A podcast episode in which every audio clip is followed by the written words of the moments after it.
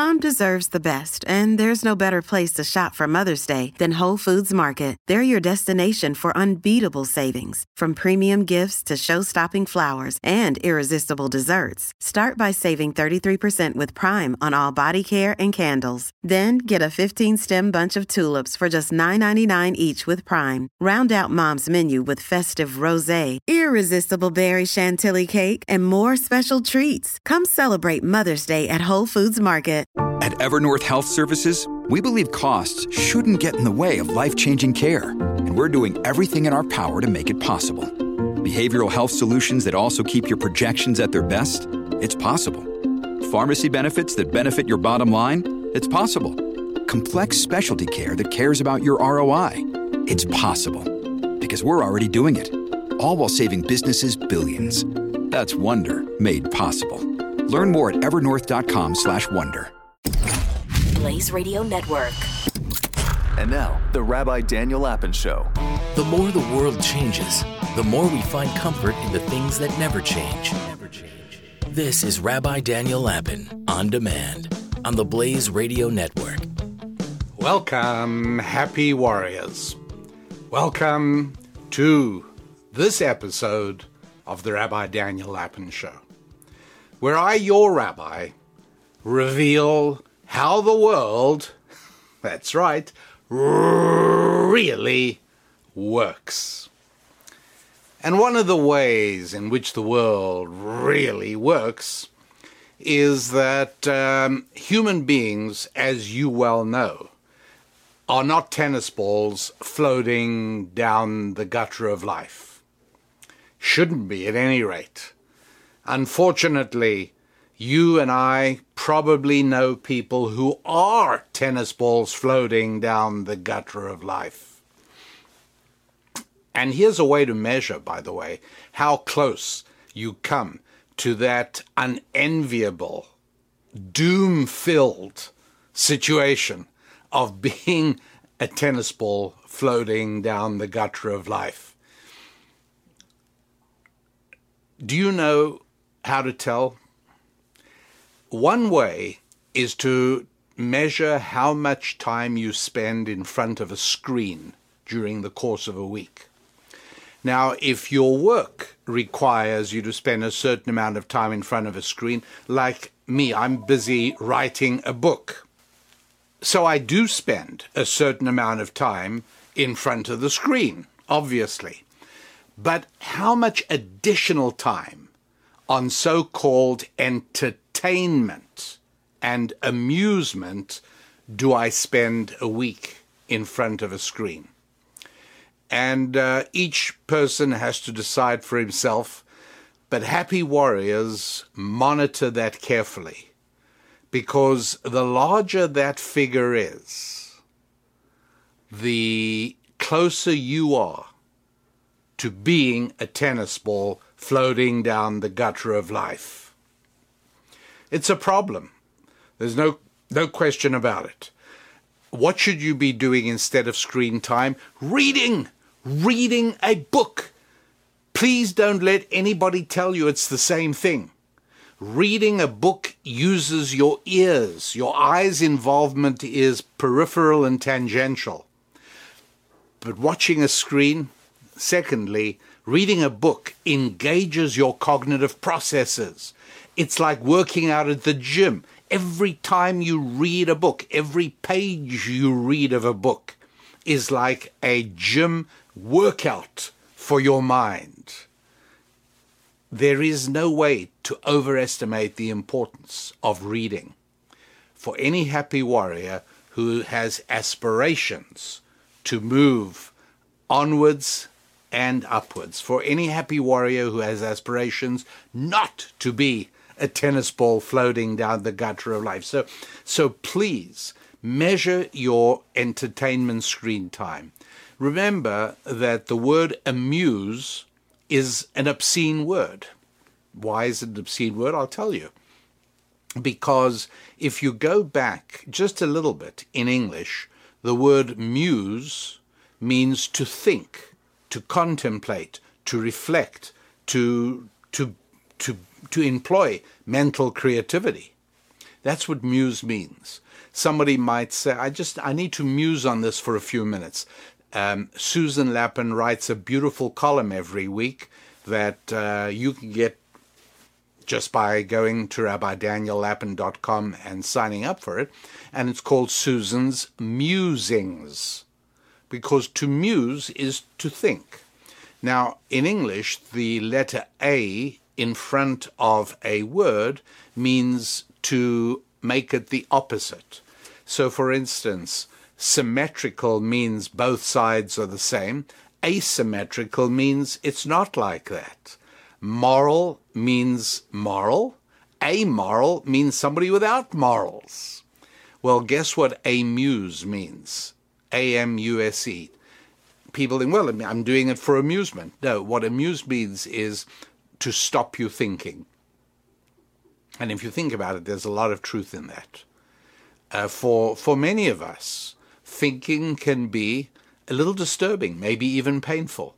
Maybe you're reflecting on failures, maybe you're thinking about things you could be doing and haven't done.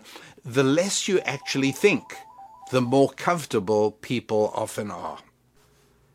So uh, let's all acknowledge that we each have agency in everything that we do. And that uh, we are not tennis balls floating down the gutter of life. And neither are we billiard balls banging around on the table of life. And I mention this because so many people's lives are hurt. People's lives are seriously damaged because they have absorbed into themselves this idea that they are billiard balls. And the reason that they move in certain directions is because a cue stick hits them and they bounce into another ball or another ball moving hits them and moves them. They are totally without agency. And whatever happens, happens because of external vectors acting upon them. If you are able to rid yourself of that idea. And I don't just mean rid yourself intellectually over here, but rid yourself over here from your heart as well. So that in no part of you lingers this idea that you are somehow an inanimate and passive object acted on by the forces of society. And I, I feel very strongly about this because uh, I actually know, I know people of my own faith. I know Hebrews who, um, who actually wake up in the morning and say, well, there's hardly any point in getting out of bed because anti Semitism is going to obstruct everything I try and do. And I know people who used to say racism is insurmountable, there is so much racism in America, I may as well not try to do anything because whatever I try to do will be doomed. And uh, the people I know have risen above that. They've overcome it and they've escaped the prison of that kind of thinking. Because all that you and I actually need to do is to make sure that we are moving onwards and upwards with our families, with our finances, with our friendships, with our fitness, and with our faith. That's all you got to do. Now, that's not a simple prescription. Uh, there's a lot to be done there. Uh, what happens if you don't have a family? Well, the first thing before having a family is you have to get a spouse, and you have to make sure that that relationship is as well designed as possible, that you deliberately and purposefully sculpt the outlines of your marriage so as to prepare yourself for the most fulfilling period of your life. Maybe you are married and um, you're not entirely happy with the conditions of that marriage. Well, you need to work on that. And uh, you need to either sit down with your spouse, or if your spouse is not a, a really good sit down and talk communicator, uh, it works really well to write your thoughts um, and if none of that works, um, trying to have an intermediary. If there's somebody your spouse will listen to, And um, ideally, if uh, you are a woman, it would be ideal if uh, the person you selected would be a man. And uh, meaning, if, if you feel your husband has to hear certain things that you're not feeling satisfied about, uh, and then uh, similarly, perhaps the other way around. Uh, but it's hard because today to find a marriage therapist who has not bought into the secular world's psychology beliefs is hugely problematic. Because in many, many cases today, psychology is precisely the illness which it claims to cure very often you seek a marriage therapist and you pay no attention to the marriage therapist's belief system. And you think it doesn't matter. After all, do I care if my German car mechanic is a Catholic or a Protestant? Or maybe he's an atheist. Does it really matter? Not a whole lot. Not a whole lot, because he's dealing entirely with physical reality. Um, how about uh, my um, uh, dermatologist, my skin doctor? How about with him? Does it matter what his belief system? Well, now it's getting a little bit tricky, you see, because much of uh, of what ails people on skin does depend on stress and attitudes. One of the reasons we call our free ebook The Holistic You, because it is quite possible that, um, that you are suffering from spiritual ills. And if your dermatologist is completely unaware and wants to treat your skin uh, situation and your skin medical condition as purely a biological condition, um, that wouldn't work for me because I know that uh, the skin does express things like stress and other factors as well.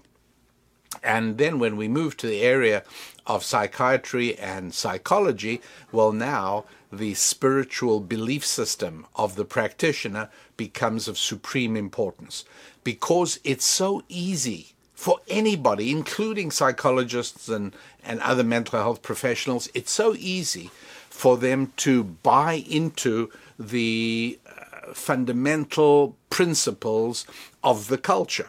So, for instance, uh, today, if if uh, if you are trained as a psychologist or a therapist, you have been thoroughly conditioned to not only accept but to buy into and to regurgitate the ideas that uh, male and female are exactly the same, and all differences are just cultural projections of internal bias. So these are, are very real things. Um, the idea that uh, if the wife out earns the husband, it makes it more difficult for the marriage to thrive. Not impossible, by the way. We have a recent Ask the Rabbi, which, if you haven't seen it, you'll enjoy it on the website at rabbidaniellapin.com from a, a woman who dramatically outearns her husband. She said, You know, this is how we started our marriage. We both agreed. She said, But as time has gone by, uh, I've seen that what you teach is, is applicable and that ancient Jewish wisdom um, explains a lot of what's happening in our marriage now. Do you think I should quit my job and my husband should start a business? And we answer that and explain uh, what their situation really is. Uh, but these are all things that are dismissed by the current uh, worldview of therapy and psychiatry and psychology. So, yes, you do have to be very careful indeed um, about uh, the the belief system of the people whose advice you seek in this area. But um, the, you know that's just talking about family, uh, finance. You've got to focus on finance. I, I have been talking to a young man who's been consulting me. Uh, he's 33 and um, he he's a very interesting person with a very well developed mind. If anything, uh, perhaps a mind that is almost too developed because he overthinks things. a lot of us tend to do that. Uh, you don't have to be especially brilliant to do that. A lot of us do tend to overthink things. And so there are times when we should be simply worrying about cash flow, not worrying. We should be doing something to improve our cash flow. We should be doing something to increase our revenue. There's not a lot of thinking to be done there. There's a lot of doing to be done there. And um, there are times when that has to be done.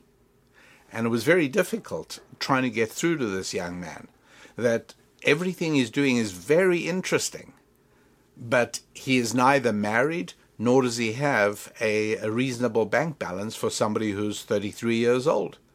And that these are huge, significant setbacks to his progress in life because there are five F's, and one of them is finances.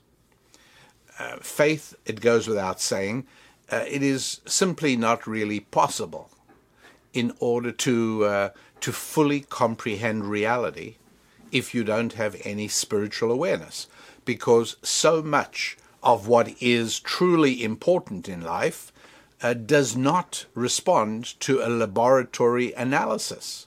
In other words, it's not physical, it is spiritual.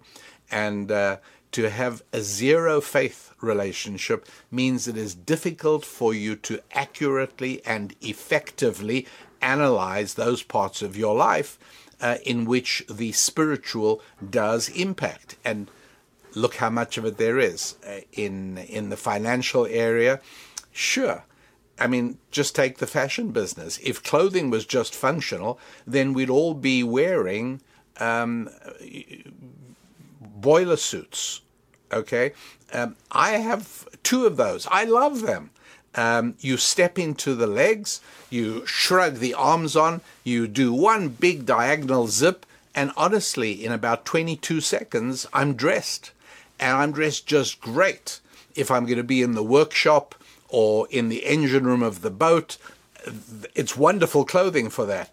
But I I wouldn't even go to uh, work at the local coffee shop on my book. I would, you know, sometimes go to the coffee shop for two hours to just get two hours of writing done. I wouldn't do that in, in my boiler suit because clothing is spiritual. It's not just physical. If it was physical, if it covers you up and keeps you warm, that's all you really care about. But that's clearly not what clothing is all about. That's why there are labels on clothing and people proudly wear those labels because they are using the clothing to enhance their sense of dignity. Dignity, there is a spiritual concept.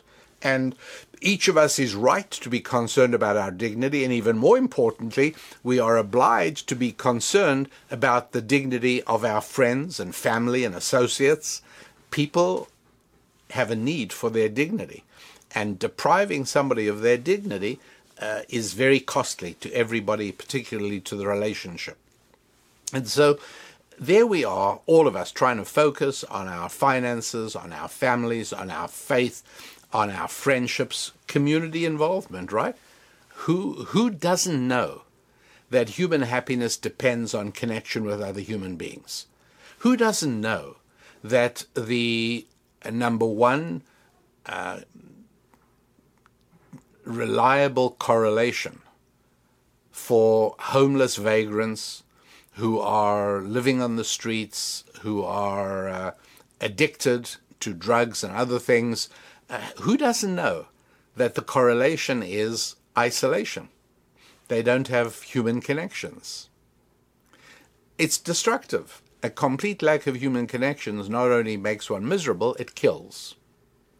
And so Everybody knows that. You you only have to read a little bit of Shakespeare to understand that yeah, Shakespeare got it. The fact that he's 400 years old makes no difference. This is something that wise people always have understood. But uh, right now, you've got to be careful. You can encounter therapists who will tell you your happiness doesn't depend on anybody else. Uh, they will particularly tell women you don't need a man to make you happy. Um, actually, in 99.9% of cases of women, yeah, your ultimate happiness will come from a deep relationship with a man. And it's the other way around, just as just as true. Uh, men more easily confuse themselves to believing that their need is for sex. But, um, but of course, anybody with real life experience knows that the, the sex is part of the deeper connection. Standing by itself, it simply doesn't really work. And so, uh, women in general tend to seek one man to fulfill their many needs. And men intuitively are hardwired to seek many women for what they think is their one need. And so the good Lord created us with this um, uh, asymmetry, there's that word again, uh, between men and women, in order that the ultimate fulfillment of human growth comes about through a deep connection with a totally different kind of human being. A deep connection for a man with another man just doesn't do it. It doesn't extract the greatness that lies therein. It doesn't force him to grow and adjust and to expand. But a woman attached to a man experiences the potential for deep happiness and the other way around.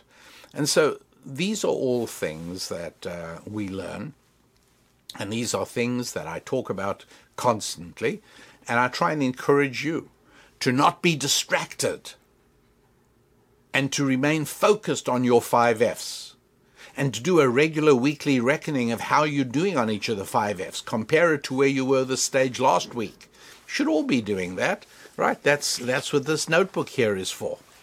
Right? That's what I use this little notebook for. Every single week there's a follow up and a reckoning, and I look to see, you know, how did I do last week? I better focus more this coming week on family aspects. I better focus more on faith aspects.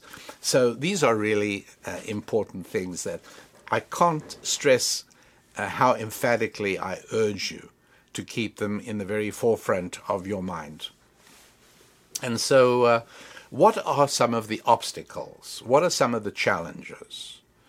Well, perhaps one of the most compelling challenges at this time um, is the struggle that is going on between two different groups. And this is true in Israel and in the United States, and it's true in Spain, just three countries I was recently in and it's true in, in most of Europe, and it's true in much of Africa.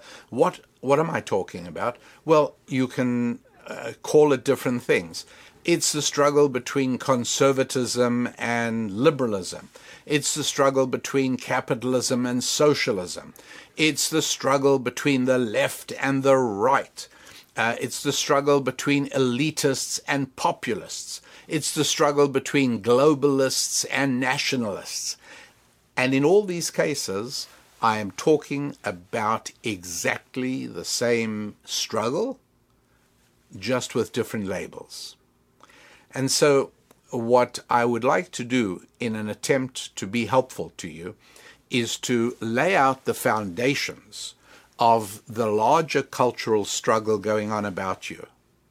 Because if you can identify its primary characteristics, I think it'll be easier for you to rise above them and to be able to push them to the side, uh, to be able to decide if there's anything you need to do to protect your family and your finances and your faith and your community and your physical health from things that are pushing against you, coming from this cultural struggle that's going on, knowing exactly what the topological contours of the struggle look like make it a lot easier to defend yourself. And so I'm going to identify for you five primary characteristics. And whether, as I said, you call it between nationalists and globalists, or socialism and capitalism, or the right and the left, and it, it doesn't matter. I'm going to define it um, in absolute terms as the struggle between civilization and barbarism. That's right. That's what it all is civilization and barbarism.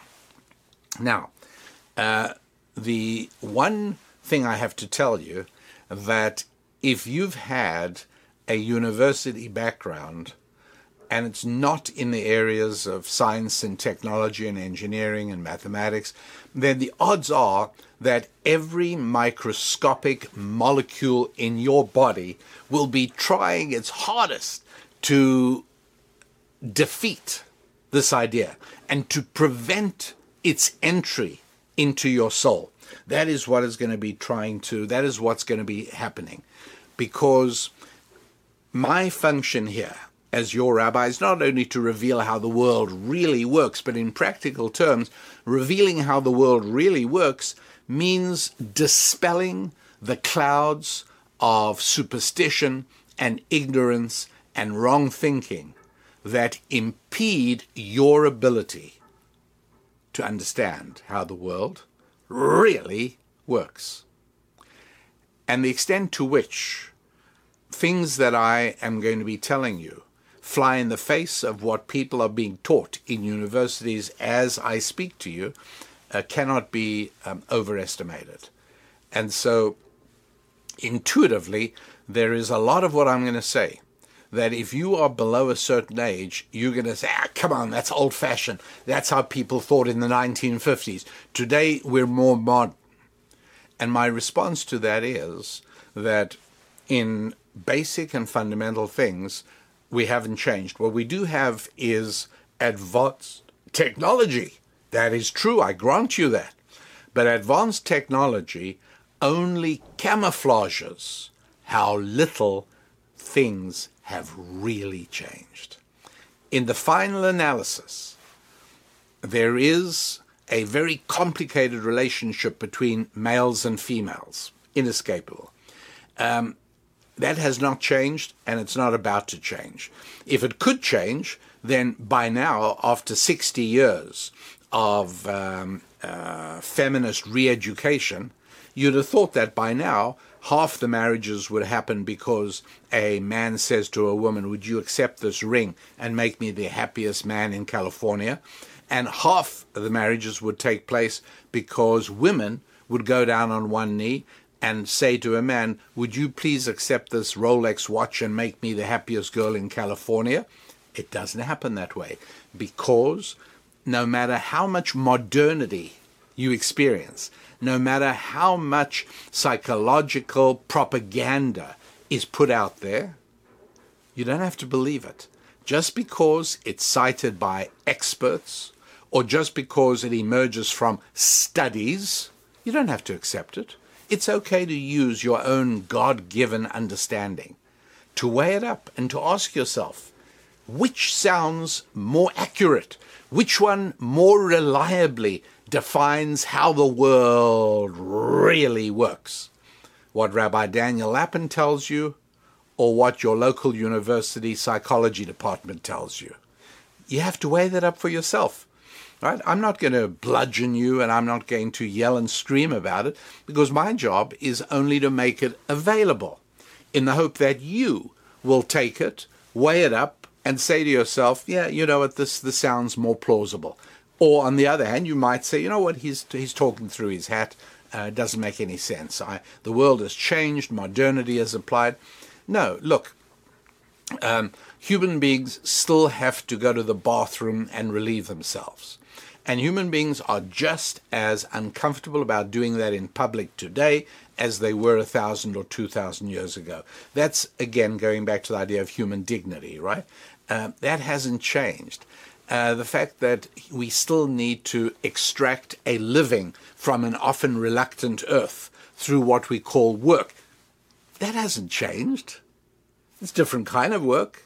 It's not as grueling if you're sitting in front of a computer as opposed to working in a coal mine. It's different work, but what you're doing is the same thing. You're trying to put bread on the table. That hasn't changed very much at all. And um, so it is. Uh, technology. Oh, look at all the changes technology has brought about.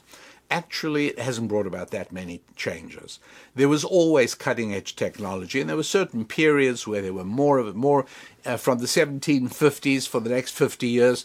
Uh, there was an extraordinary amount of breakthrough in terms of uh, uh not only a steam engine and steam power, but even textile manufacturing. Because don't forget, it was only about 50 years earlier that Thomas Malthus was saying that we're looking at a time in the near future where the majority of people will die of cold because we cannot produce clothing at enough speed to clothe the growing number of human beings. And he was right on the basis of how clothing used to be made. You know how textiles used to be made? People uh, would spin in their homes and then they would bring that to some central place and get paid. Right, women usually were, were making wool and textiles in their homes with a loom or with a, with a spinning wheel. And along comes the 1750s, the Industrial Revolution, and all of a sudden, not only is there enough clothing for every human being on earth, but the cost of clothing in terms of hours of work of an average employee keeps on dropping to the point where I know people, and they're not, I'm not talking about upper scale people, I'm talking about normal working people, have a business trip and, um, and they find it less expensive to just buy new t shirts and jeans instead of looking to laundry in a foreign city, especially laundry in a hotel. The costs come very close to just replacing the clothing. That's where we're at today. But um, there was a period of amazing technological breakthrough. And uh, we've seen periods like that as well. You could say that um, since about 1980, all right, uh, the last um, 40 years or so, tremendous progress in electronics, in the digital world. And then there's going to reach a point where it's going to slow down, and there'll be another time it'll start up again. But this idea that oh, artificial intelligence threatens our world and machines are going to take over. Come on, you're watching too many movies, like I said at the beginning. Stop it. It's. I'm not saying you've got nothing to worry about. I'm saying that for sure is not one of the things you got you got to worry about. Really not.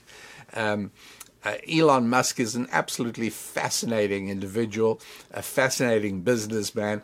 Um, it's almost always interesting to see what he's up to. But that doesn't mean that every one of his pronouncements is correct or wise or true. Uh, he's only a human being, an unusual one, but he's a human being like all of us. And none of us are 100% right 100% of the time. And so uh, uh, let's think about the, the, the threats that come from this struggle between civilization and barbarism. And let's also recognize, uh, and as I said, this is going to be tough to swallow, but that civilization is an outcome of the Bible. Don't for a moment believe that civilization is an outcome of the early Greeks. Clearly, people like Aristotle had much to contribute. There's no question about it. But uh, Plato, uh, for the most part, Plato gave us the blueprint for communism. You know, communism is not uh, a brand new topic. Communism wasn't invented in, in the Russian Revolution in 1917. Communism wasn't invented in the French Revolution of 1789. No. Communism goes back way early and if you haven't yet heard my teaching called Tower of Power, Decoding the Secrets of Babel, then you need to do it. Go to the website, rabbidaniellapin.com, and download yourself a two hour uh, program with a study guide. You'll get a PDF of a study guide and find out where communism actually originates and it is almost it's almost an irresistible seductive appeal to the hearts of mankind, the extent to which deliberate and forceful injection of counter energy is needed to stop a society's drift towards socialism. Really, it's, it's not easy. Let's see, what have I uh, uh, noted here? Okay. uh, I'm going to identify for you the five foundational cornerstones of civilization. And I'm going to show you that, uh, in spite of the fact that in the United States of America, President Barack Obama and President Joseph Biden, they kind of look like civilized guys. They dress nicely. They, uh, they, for the most part, they speak well. They seem pretty civilized. At the same time, they are both, and many others around them, focused on the destruction of civilization. Families have a lot going on. Let Olly help manage the mental load with new cognitive help supplements for everyone four and up, like delicious Lolly Focus Pops or Lolly Mellow Pops for kids. And for parents, try three new Brainy Chews to help you focus, chill out, or get energized. Find these cognitive health buddies for the whole fam at olly.com. That's O L L Y.com. These statements have not been evaluated by the Food and Drug Administration. This product is not intended to diagnose, treat, cure, or prevent any disease. And I'm not saying that they're Adolf Hitler or they're Joseph Stalin or anything else like that. Uh, I'm saying that in how each and every one of us conduct ourselves, we are either strengthening the structure of human civilization or we are hindering it, harming it, and contributing to its destruction. But wait, Rabbi Lappin, there's lots of civilizations. No, there's really not. Now, I told you I was going to say things that were going to bother you deeply, but uh, you know already, if you've been part of this show for, for more than a few weeks, you know that I have never ever seen my task as massaging you with warm butter, telling you the things you already believe, and insisting that everything you think is absolutely right. No, I don't do that for myself. Why on earth do you think I would do it for you? I don't let myself get complacent about my beliefs. I challenge my beliefs. I challenge the things I think and think I know all the time. And I encourage other people to challenge them. I welcome that in conversation. I have certain friends who I depend upon to not take what I say at face value, but to force me to defend it and argue it. And sometimes I have to retract it as well.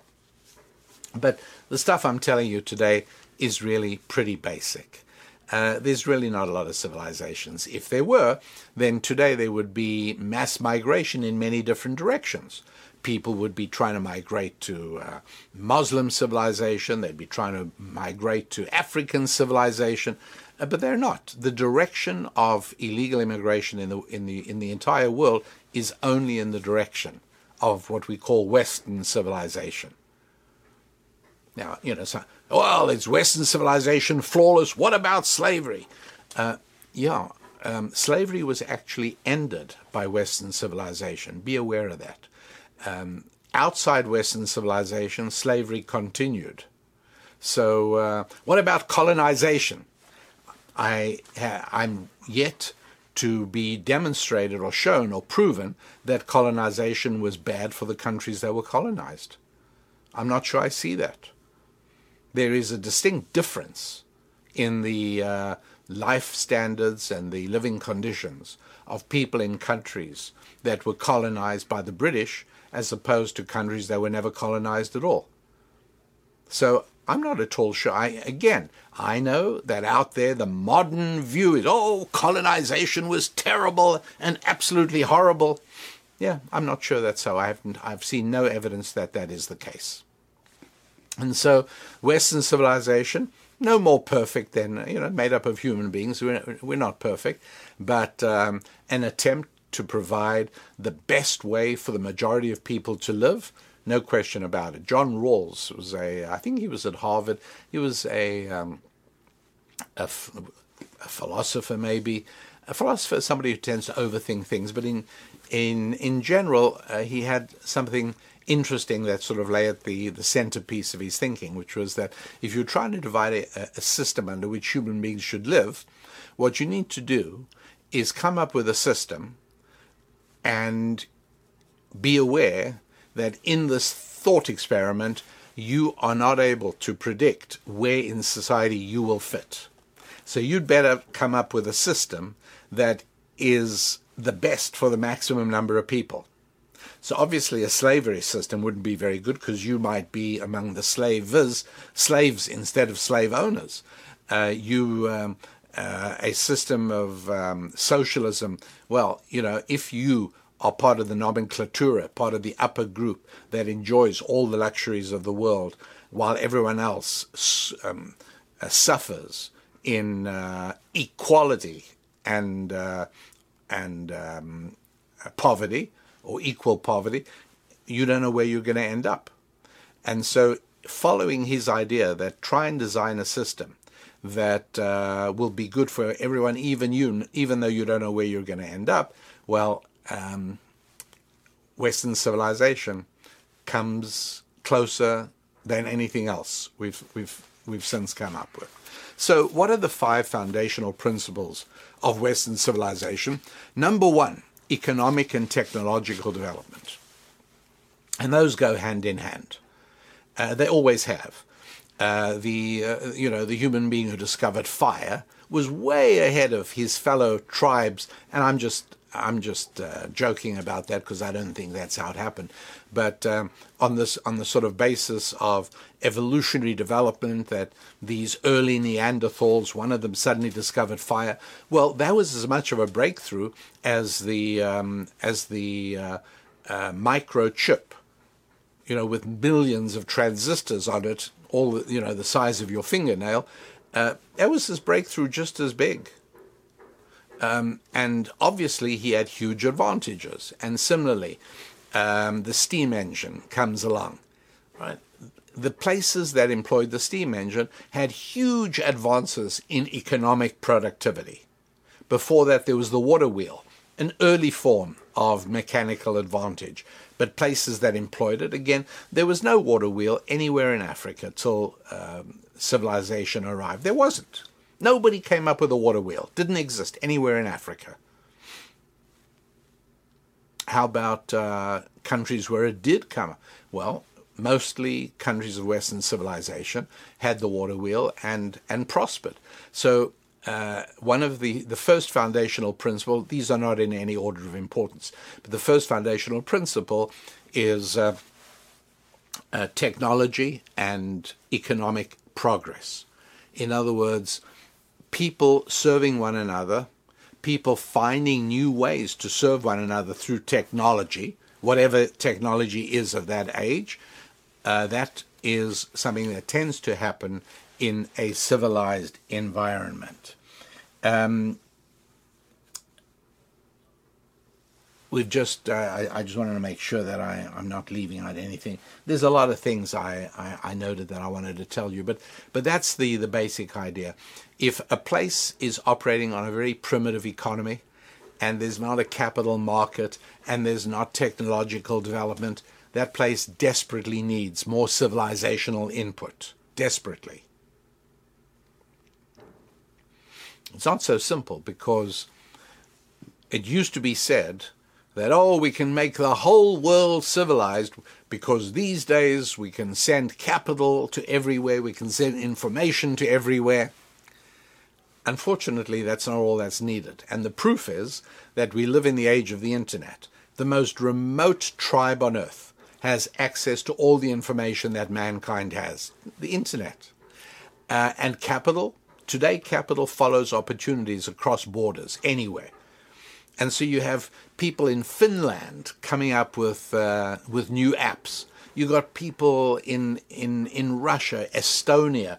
It doesn't matter because capital and information can go anywhere. But if that's the case, how come there's still places that have nothing? If information is available and capital is available everywhere, why are these places, so many places, not prospering. What's that about? And that has to do with uh, additional aspects of the five principles, the foundational principles of civilization. It's not just money and information. There is also internal discipline, structure, um, an ability to impose restraints on appetites, because the paradox is that whenever societies succeed and achieve civilization, at exactly the same time that civilization erodes the foundational structures that made it possible in the first place. People start becoming self indulgent, people stop uh, being strong, people even lose the ability or the desire to physically defend themselves. Violence is evil, they say. No, it's not. Violence is very, very good if it's used correctly, because the trouble is the bad guys always use violence in the world. And if you're not willing to deploy it in the defense of your family or your finances, how terrible would that be? And so we must be careful to not accept all the little slogans that come out of civilization, such as, oh, violence is never the solution. Sometimes it is the only solution. Uh, World War II ended only with the infliction of huge violence. Nothing else was going to end the war. So um, that brings us to the second of the foundational principles of civilization, and that is um, the normative family. Again, you know, you're you're going to be told the opposite by um, elitists, by university professors, by psychologists, by all kinds of people are going to tell you. The normative family is it's uh, it's hierarchical and it's old-fashioned and it's uh, it's uh, oppressive. Okay, you know it's important that you know there's another viewpoint, and the other viewpoint is it's none of those things. It is a huge blessing that makes civilization possible. Normative family life, that's what makes it possible. That means a man married to a woman and them being devoted not only to one another, but to the children they bring into the world. Upon that, civilization rests. And without it, civilization is threatened. One only has to today look at who is causing the havoc in American society. And you'll see it is people who, mostly males, but not exclusively, uh, who never knew what living with a father and mother is like. And amazingly enough, the huge percentage of Americans of a certain age who have never sat down and enjoyed what we call a family meal. Can you believe that? But it's true. And those are the elements that imperil society, imperil civilization.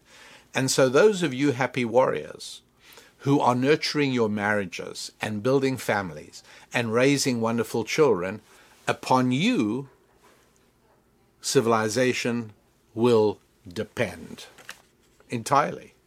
And don't think you're going to get praised for it. And don't think people will thank you for it.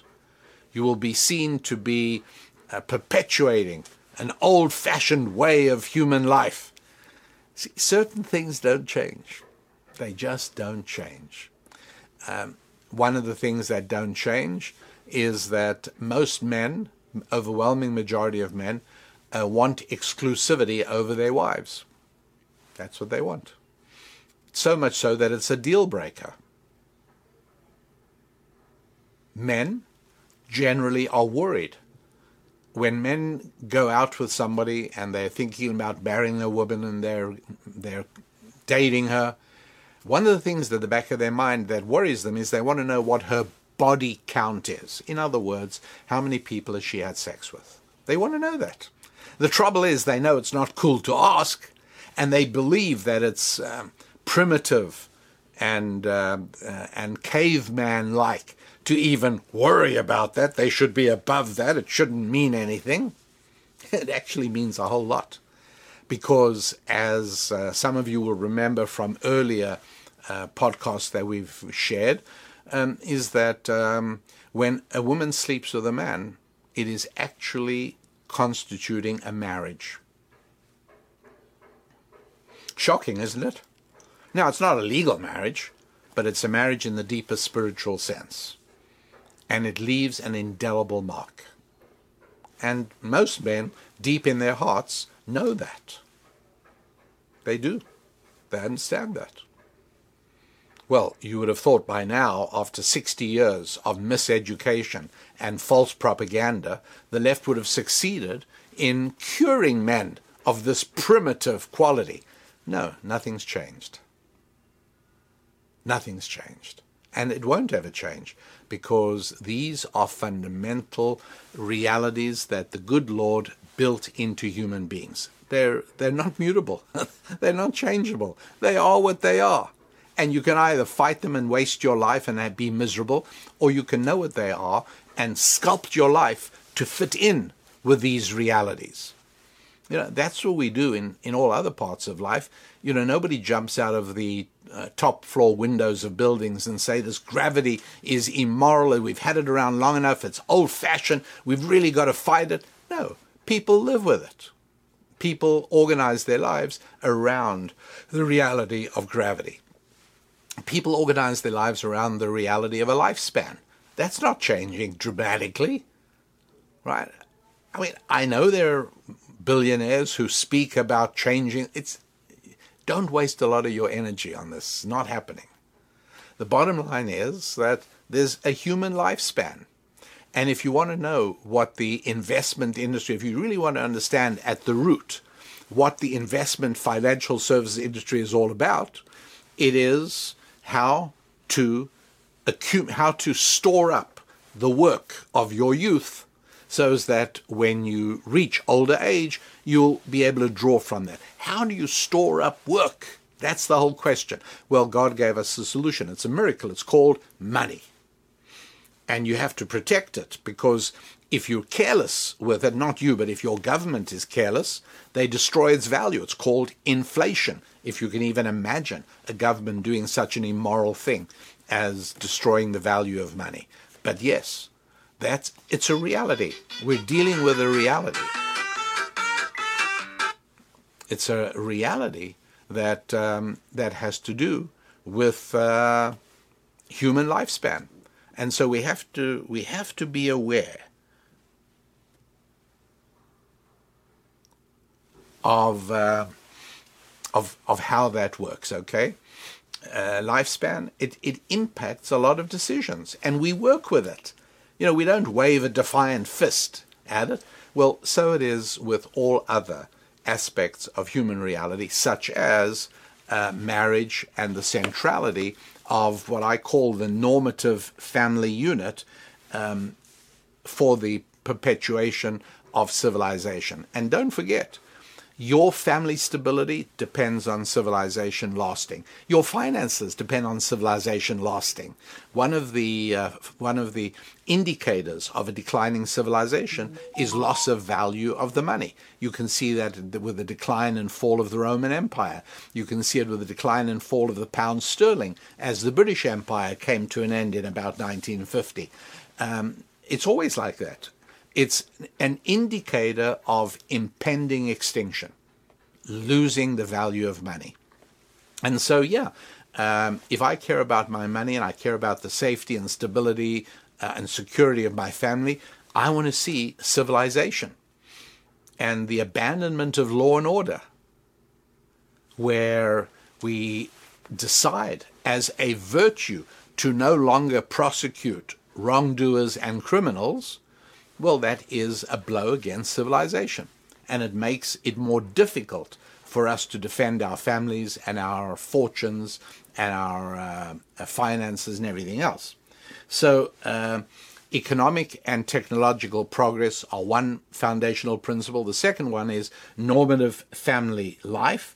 And this is one of the reasons that those that are determined to destroy civilization do everything they can to drive a wedge between parents and children. And so, this whole idea that uh, children should be able to have um, sex change operations without parental uh, supervision or permission or, uh, or awareness, that's part of it. Uh, even the death tax is part of it to make it no longer possible for a person to pass along his assets when he passes on to his children. No, they must go to all the people in society through a death tax assets on which income tax has already been paid. Thoroughly immoral, but it's part of the barbaric project because it drives a wedge between parents and children. Inheritance is one of the beautiful things that builds relationship between parents and children. Look, Bumble knows you're exhausted by dating. All the must not take yourself too seriously and 6 1 since that matters. And what do I even say other than hey? well, that's why they're introducing an all new Bumble with exciting features to make compatibility easier, starting the chat better, and dating safer. They've changed, so you don't have to. Download the new Bumble now. Uh, third thing, um, that we focus on the individual, not the tribal. We focus on spiritual connections, not uh, blood connections. Civilization never coexists with tribalism. And not surprisingly, those who are exerting barbaric forces on the culture in order to destroy civilization follow the Marxist rule of dividing people up into tribes rich and poor, black, white, men, women, etc., etc. As many different tribes as you can come up with, uh, the easier it is to destroy civilization. Why would anybody want to destroy civilization? Uh, because if you are in power, if you are an elitist, if you are on top, if you are a ruler, not a ruled, it's actually a lot of fun working in uh, living in a barbaric environment because you really get to do whatever you like and everyone is in such disarray that they can't even do anything about it. In civilization, there are checks and balances, there is a free press, there are restrictions on what governors and rulers can actually do. But the more barbaric the society, the better it is for those at the top. Think of John Rawls again. You can't predict where you're going to end up. But these people, these elitists, oh, they do know exactly where they're going to end up they're going to end up exactly where they are now, on top of the heap. And as long as that heap is not civilized but barbaric, there is almost no limit to their powers. And so, uh, uh, so we've got um, economic and scientific progress, normative family, uh, individual, not tribal, which also means that we focus very much on spiritual associations. Marriage. Marriage is not a blood relationship, it's a spiritual relationship. Two strangers say, We're going to devote our lives to one another and to the children we bring into the world. That's a statement of commitment and promise, totally spiritual. It's not, it's not tribal. It's not. It's not blood. Uh, it's not a blood-based relationship. That's one of the reasons that the good Lord prohibits us from marrying our sisters and our cousins. Incest is prohibited, you know, not because we can't solve genetic problems. Incest is prohibited because it's a blood relationship instead of a spiritual relationship, and that's tribalism not favored in the Bible, not favored in God's view of how human beings should function. Uh, business relationships, by the way, financial relationships, purely spiritual. One of the proofs for that is that my pet gorilla doesn't have a clue what's going on. If I sit down with my friends for a meal, he gets that. He likes eating also. But if before the meal we say a grace, that part he doesn't get. My pet gorilla can understand biological and physical processes, he cannot understand spiritual. So any financial transaction leaves my pet gorilla completely baffled. You should see the looks of worry that come across his forehead. He doesn't get it. He doesn't get marriage and he doesn't get financial transactions. Those things happen in a um, uh, in a civilized society. They tend not to happen in a barbaric society much less marriage in a barbaric society, and much less individual economic enterprise. Um, item number four, foundational principle number four, um, is uh, nationalism, not globalization. Nationalism, not globalization. Um, it's interesting, but uh, one of the um, there's an interesting verse in um, Genesis chapter 10, verse 5. I'm going to read to you the English in, uh, and in my Bible. Um, by these were the isles of the nations divided in their lands, everyone after his tongue, after their families in their nations. Um, the Hebrew is a little bit more precise. Uh, from these were separated the islands of the nations. And let's see, is that what I said in the English? Um, sort of. It's not bad. Some English translations get that very wrong. Uh, each according to their land, each according to their language. And this is one of those places where the Bible emphasizes, well, essentially the federal system. That God decided it would work better for human beings if there was not a world order if there was not a one world government. Now, there has never yet been a United Nations Secretary General that hasn't dreamed delicious, wet dreams every night of the United Nations becoming accepted as the world government. That's what they, they dream of that. Everything they do is focused on bringing them closer to that dreamed of reality. But uh, it's not how it works well. We do much better with separate nations, islands of nations, each with their own language and their own cultures. You know why? Because we can learn from one another that way. There's variety, and that's good. And people will move in between the various nations and learn things from here and they move them there. And sure enough, uh, industrial and economic development from the 15, 1400s, from the 15th century onwards, was best and most noticeable among nations that connected with other nations. Nations that isolated themselves did not do well.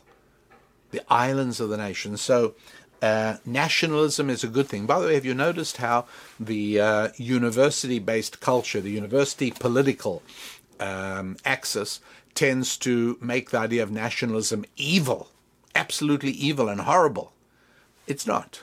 Loving your nation is a good thing.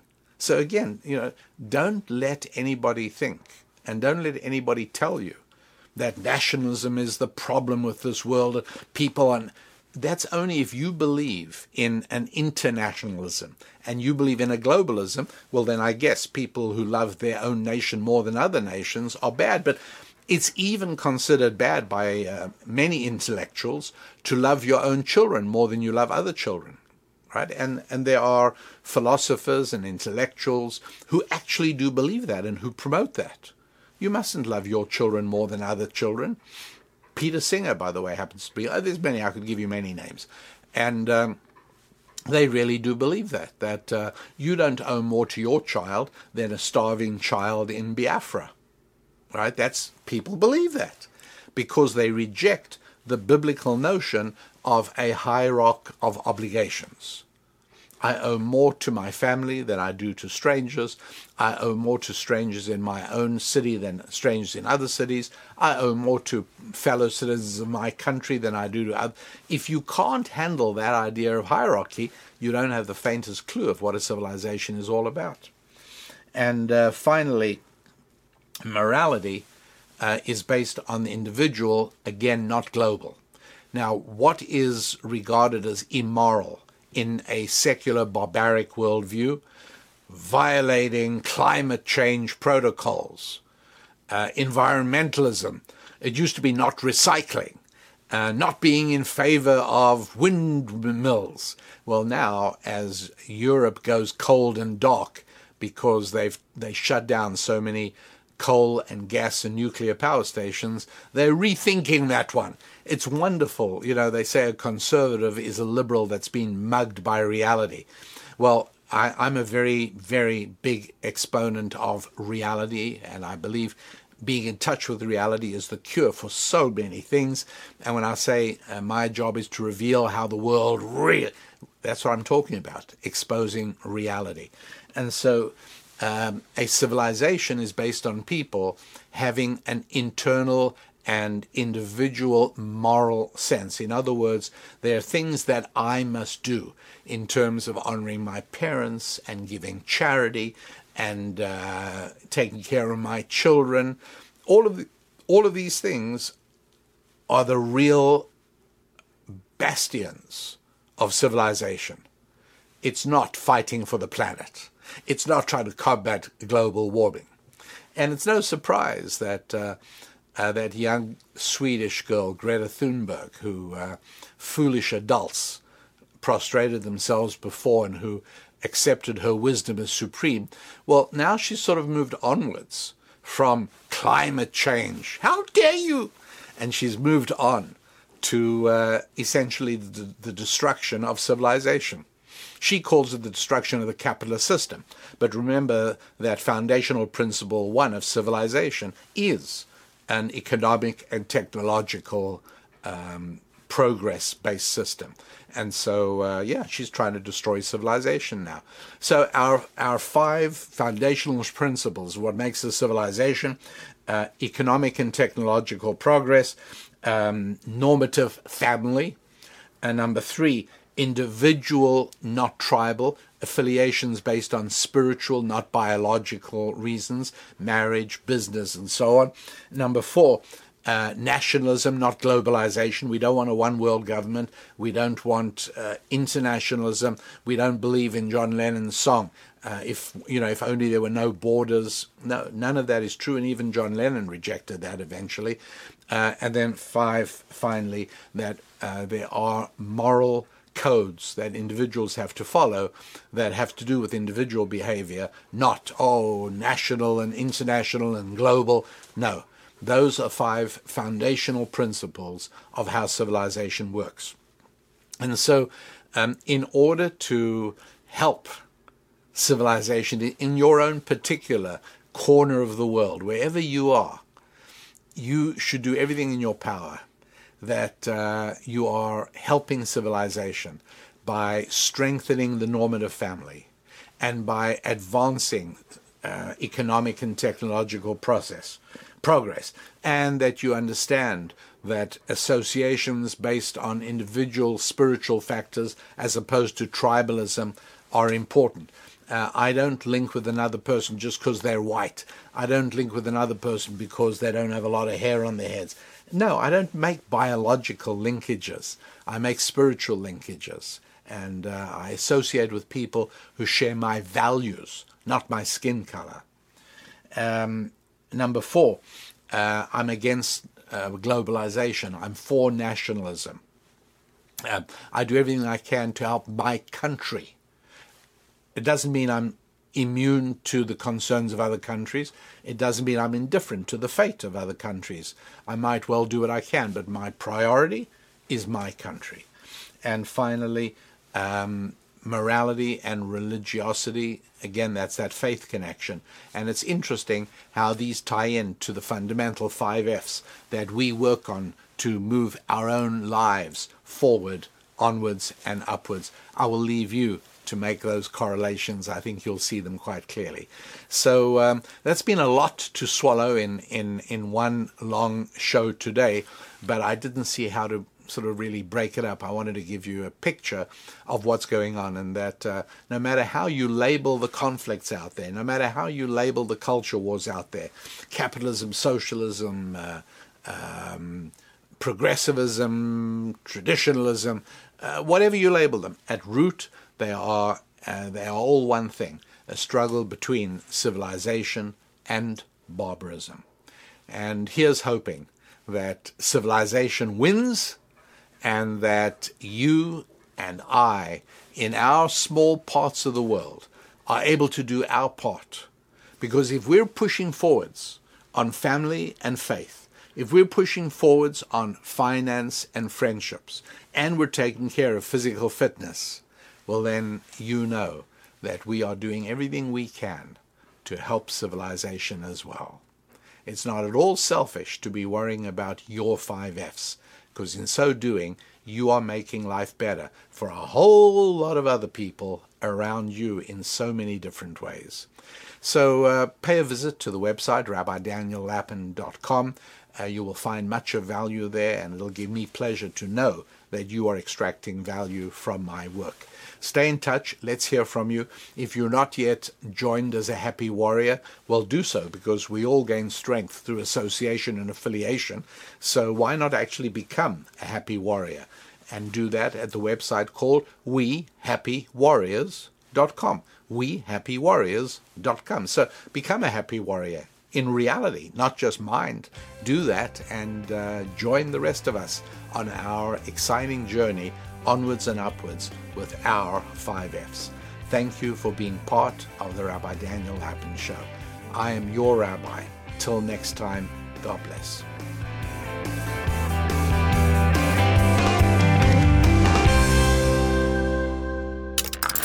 Stream and subscribe to more Blaze Media content at theblaze.com slash podcasts.